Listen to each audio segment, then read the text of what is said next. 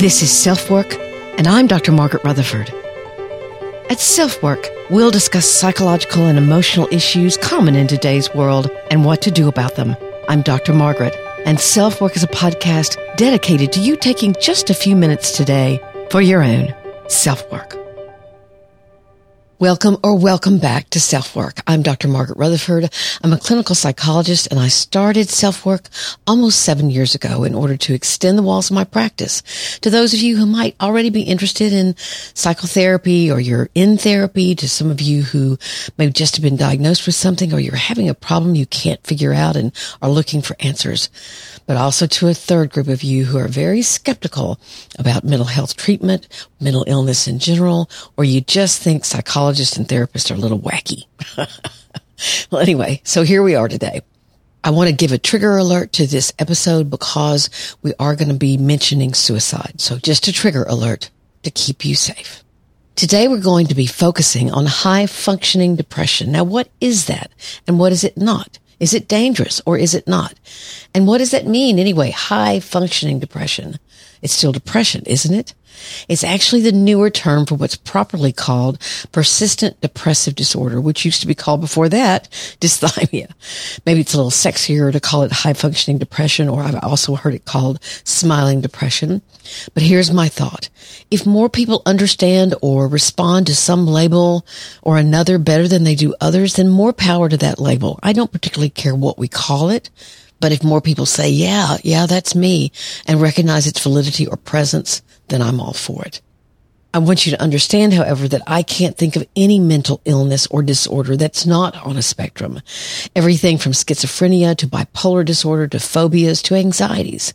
But the major reason I wanted to point out the distinctions between good old classic depression and high-functioning depression is that it can be too easy to believe one is better than the other, or that somehow people who aren't high functioning have some kind of innate weakness than their more high functioning counterparts.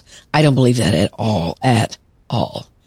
You have depression. How you cope with it is based on a myriad of factors. And there are millions of people who are coping every day around the world. We'll get more into that in the body of the episode. We don't have a voicemail for today, as I got into writing this so much that I ran out of time. But we'll feature that voicemail next week. It's from a mom of two small children whose own mother she describes as borderline and is having huge problems in the past with alcohol. She's at a tough spot with her mom. She's trying to figure out how she can best keep her children safe. So I'll do my best to answer, but again, that's next week. Before we get started, let's hear from one of our wonderful sponsors whose support really allows me to offer y'all Self-Work. Let's hear from AG1.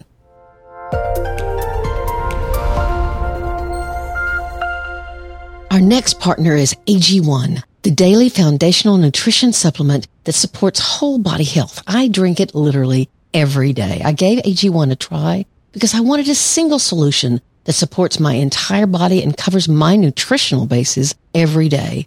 I wanted better gut health, a boost in energy, immune system support. I take it in the morning before starting my day, and I make sure and leave it out for my husband because he tends to forget. I love knowing that I'm starting my day so incredibly well, and I wouldn't change a thing because it's really helped me the last 2 or 3 years I've taken it. And here's a fact. Since 2010, they've improved their formula 52 times in the pursuit of making this nutrition supplement possible and the best it can be. So if you want to take ownership of your health, it starts with AG1. Try AG1 and get a free 1-year supply of vitamin D and 5 free AG1 travel packs with your first purchase. Go to drinkag1.com/selfwork. And that's a new link, drinkag1.com/selfwork. Check it out.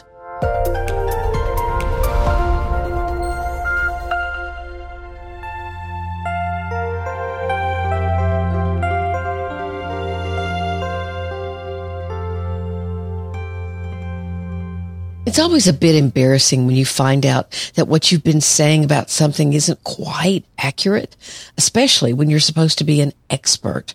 And that for me is with depression, or at least I've written a book about it. As I was researching for my book, Perfectly Hidden Depression, I read several articles on what was termed smiling or high-functioning depression. I never saw real symptom lists. What I read, or what I thought I understood, was that people who identified with high-functioning depression knew they were depressed.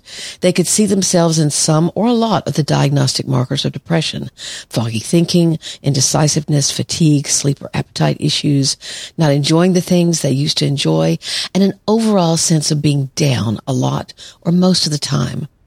But these symptoms weren't so severe that they weren't able to slap a smile on their face, take their meds, go to therapy or both, get in a couple of good walks, get the kids to school, and get to work.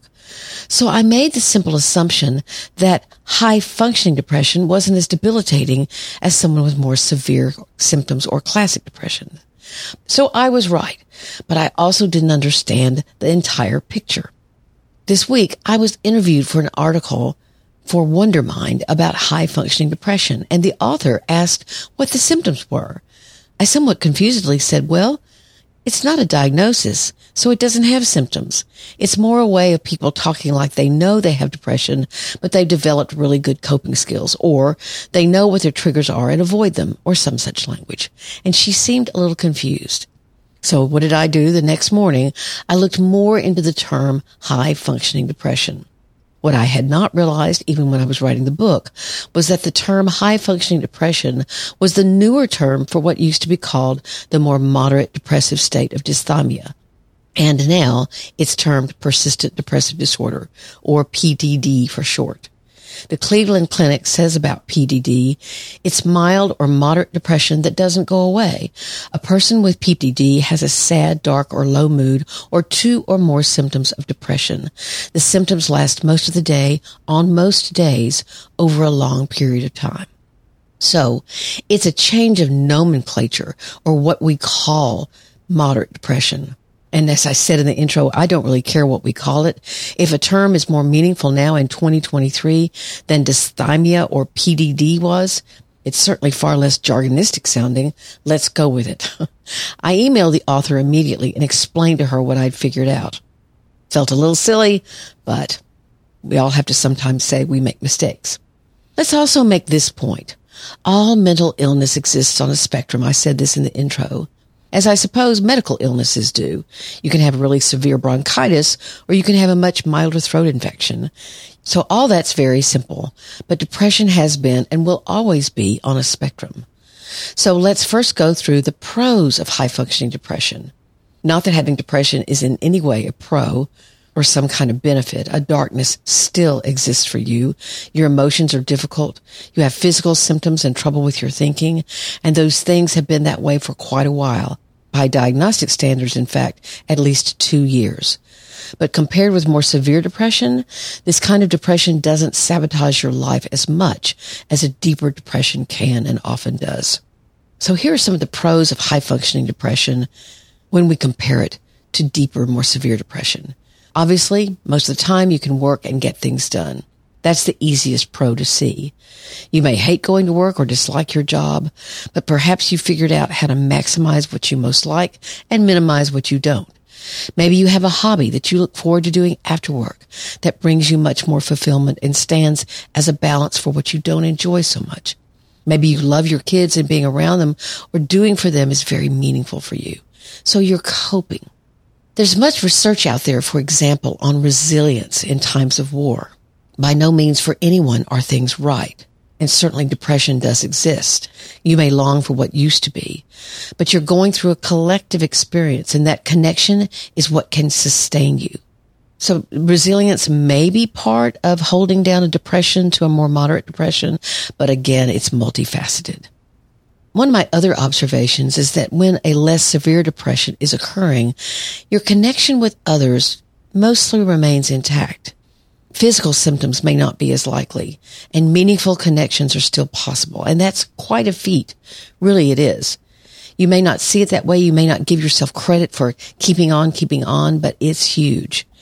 You can admit some days are harder than others, but you can talk about it, hopefully. Or if you can't talk about it, perhaps you journal or you exercise to get some of your anger or sadness out. I realize how much I'm saying the words may or can here. There's not one picture of the moderately depressed person. I'm sure your culture, your gender or gender identification, your race, your age, all of these human characteristics are going to come into play when someone describes the moderately depressed person or the high-functioning depressed person. It's the term, in fact, Cheslie Kryst used about herself. At least her mother said she did after her suicidal tragic death. Who was Cheslie Kryst? She was Miss USA in 2019 and 2020, 2 years due to the pandemic. She was the oldest Miss USA at the ripe age of 28. She was shorter, more muscular, stunning, and brilliant. But I quote her when I'm teaching my class on perfectly hidden depression to clinicians, as she says that she only finds emptiness in achievements that her culture told her would bring fulfillment.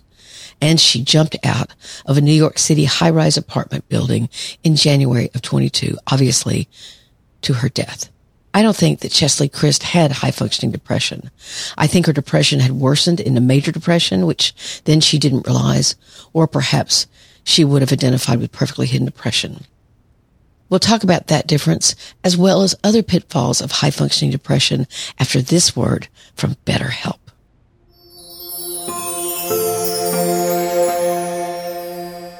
I recently heard a fascinating reframe for the idea of asking for help. Maybe you view asking for help as something someone does who's falling apart or who isn't strong. So consider this. What if asking for help means that you won't let anything get in your way of solving an issue, finding out an answer, or discovering a better direction? Asking for help is much more about your determination to recognize what needs your attention or what is getting in your way of having the life you want. BetterHelp, the #1 online therapy provider, makes reaching out about as easy as it can get. Within 48 hours, you'll have a professional licensed therapist with whom you can text, email, or talk with to guide you. And you're not having to comb through therapist websites or drive to appointments. It's convenient, inexpensive, and readily available. Now you can find a therapist that fits your needs with BetterHelp. And if you use the code or link betterhelp.com/selfwork, you get 10% off your first month of sessions. So just do it. You'll be glad you did. That link again is betterhelp.com/selfwork to get 10% off your first month of services. Let's get back to talking about Cheslie Kryst. I don't want to oversimplify what Miss Kryst went through or get into some kind of label dispute about what we call it.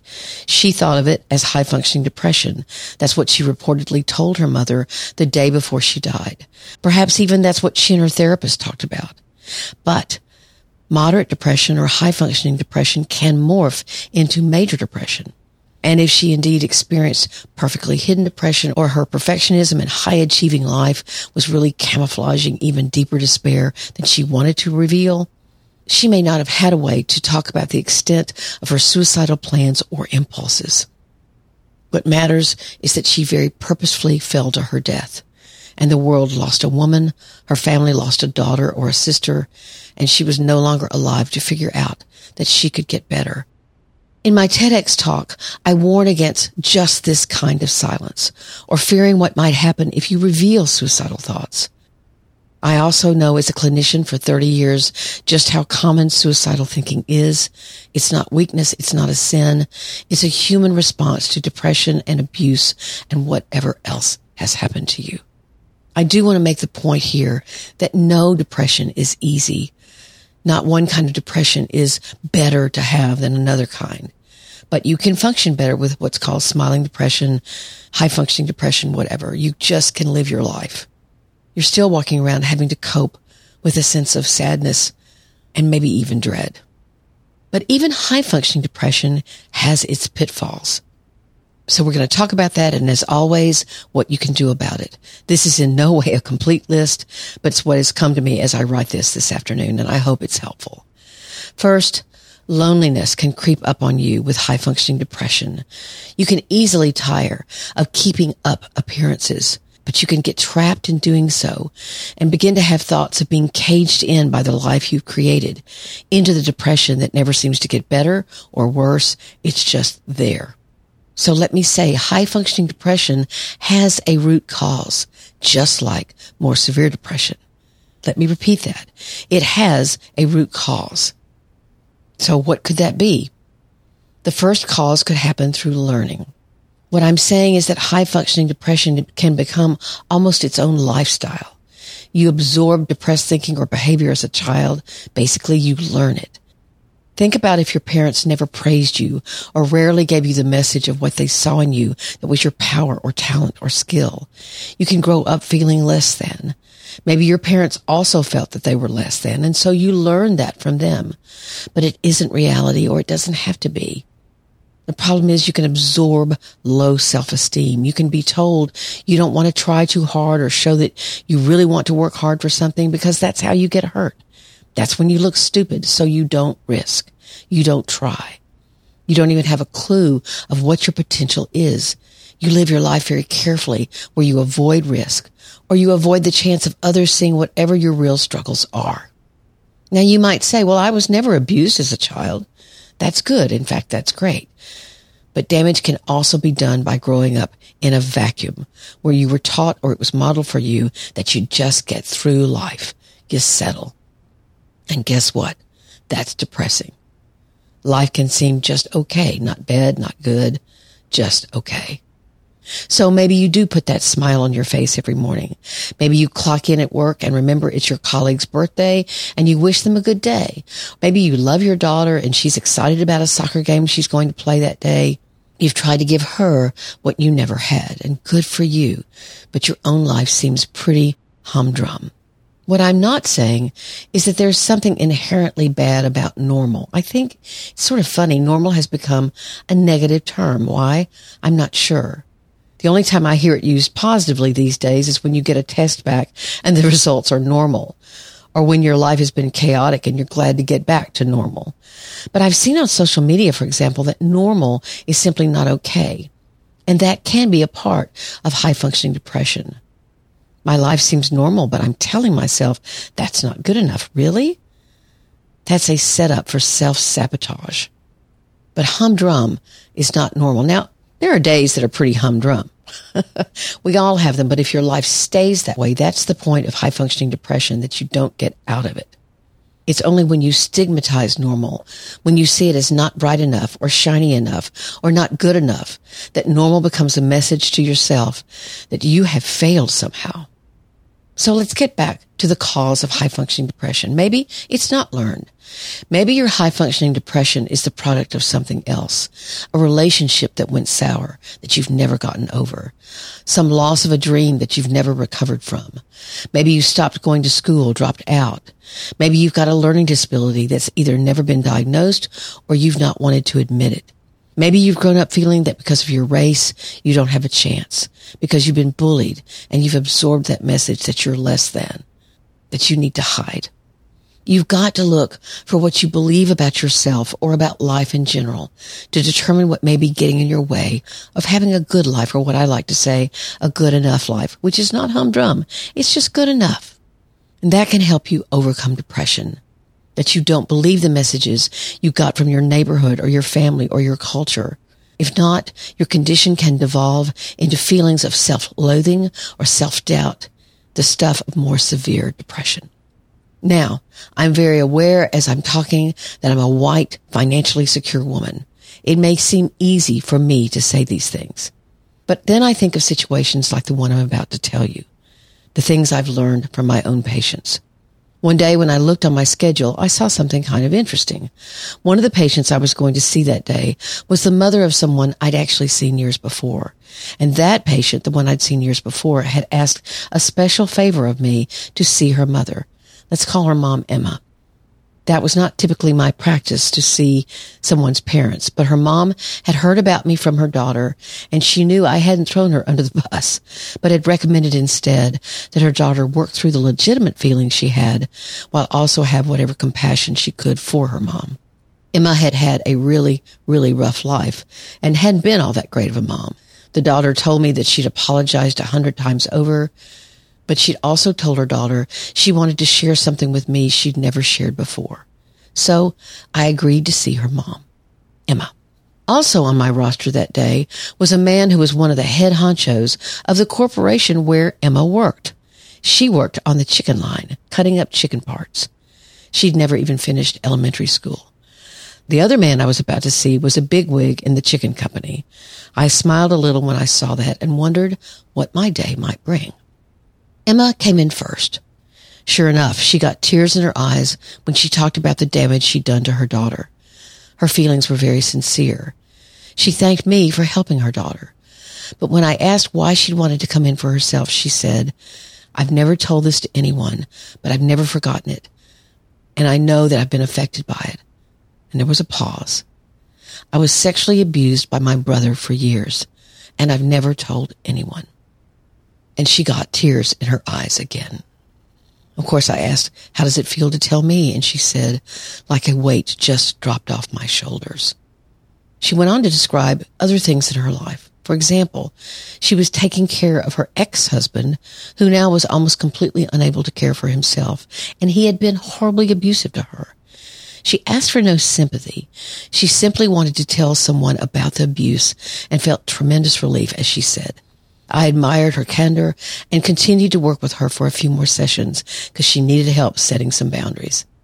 She needed to remember that she had to care for herself. That wasn't through massages, but real self-care, some time to herself, some rest. So that same day, as I said before, I saw the bigwig, as we'll call him. We'll call him Pete. Pete had had all the education and opportunities that life could offer, and those were many. He was smart, but as I like to say, he was his biggest fan, and it wasn't attractive. He came in with his wife and seemed to have the agenda that I tell her there was no reason for her to be depressed, that she had everything a woman might want. His wife looked at me and said, "I have everything except Pete's love." Pete scoffed at that and looked at me as if I'd agree with him. Some basic narcissism, of course, but what was so evident to me that Pete didn't have a clue about what real connection was or could be. The differences between Emma and Pete were many. I could have said back then that maybe both of them, in their own very unique way, were experiencing chronic but moderate depression or high-functioning depression, but Emma had found a way to stay connected, to seek forgiveness, to care, to choose to be transparent, and allow her pain to lessen, whereas Pete had very little to no empathy for the chaos of his marriage, nor did he understand what true connection was. I knew at the time that underneath what looks like narcissism, what looks like bravado, is sadness, insecurity, and depression. Now, whether we want to call it high-functioning depression or what, I don't know. Pete only came in twice because he also didn't know how to risk true connection with me. I actually worry more about the Petes of the world than I do the Emmas. Emma has developed coping skills. Pete, not so much, except in the area of achievement. It was Pete's life that was full of sadness. It was Pete that was caught. It was Pete whose life would stay chaotic until he could try to risk understanding what made him, him. What had happened to him? High-functioning depression, despite its name, is still depression. That's a point that I hope I've made clearly. But I hope that this episode has helped you realize that you can figure out where those feelings and thoughts came from, and you can begin to change them, because life is worth living very fully. And if self-work has helped you do that or make changes in your life that are important to you, please let me know.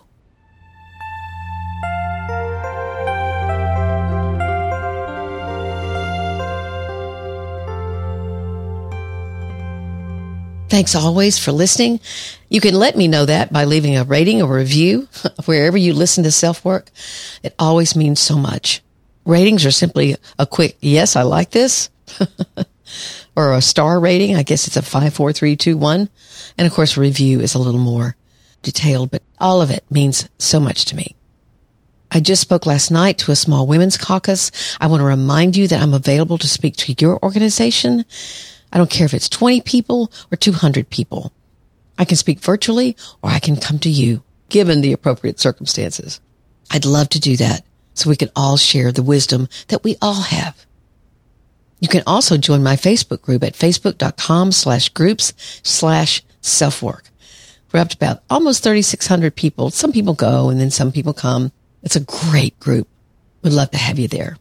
And as always, you can buy my book, Perfectly Hidden Depression, at Amazon.com or wherever you buy your books. And it gives you 60 exercises that you can follow along and learn how to get in touch with your own emotions very safely and securely. Again, thank you. I'm always grateful you're here. Please take care of yourself, your family, and your community. I'm Dr. Margaret, and this has been Self Work.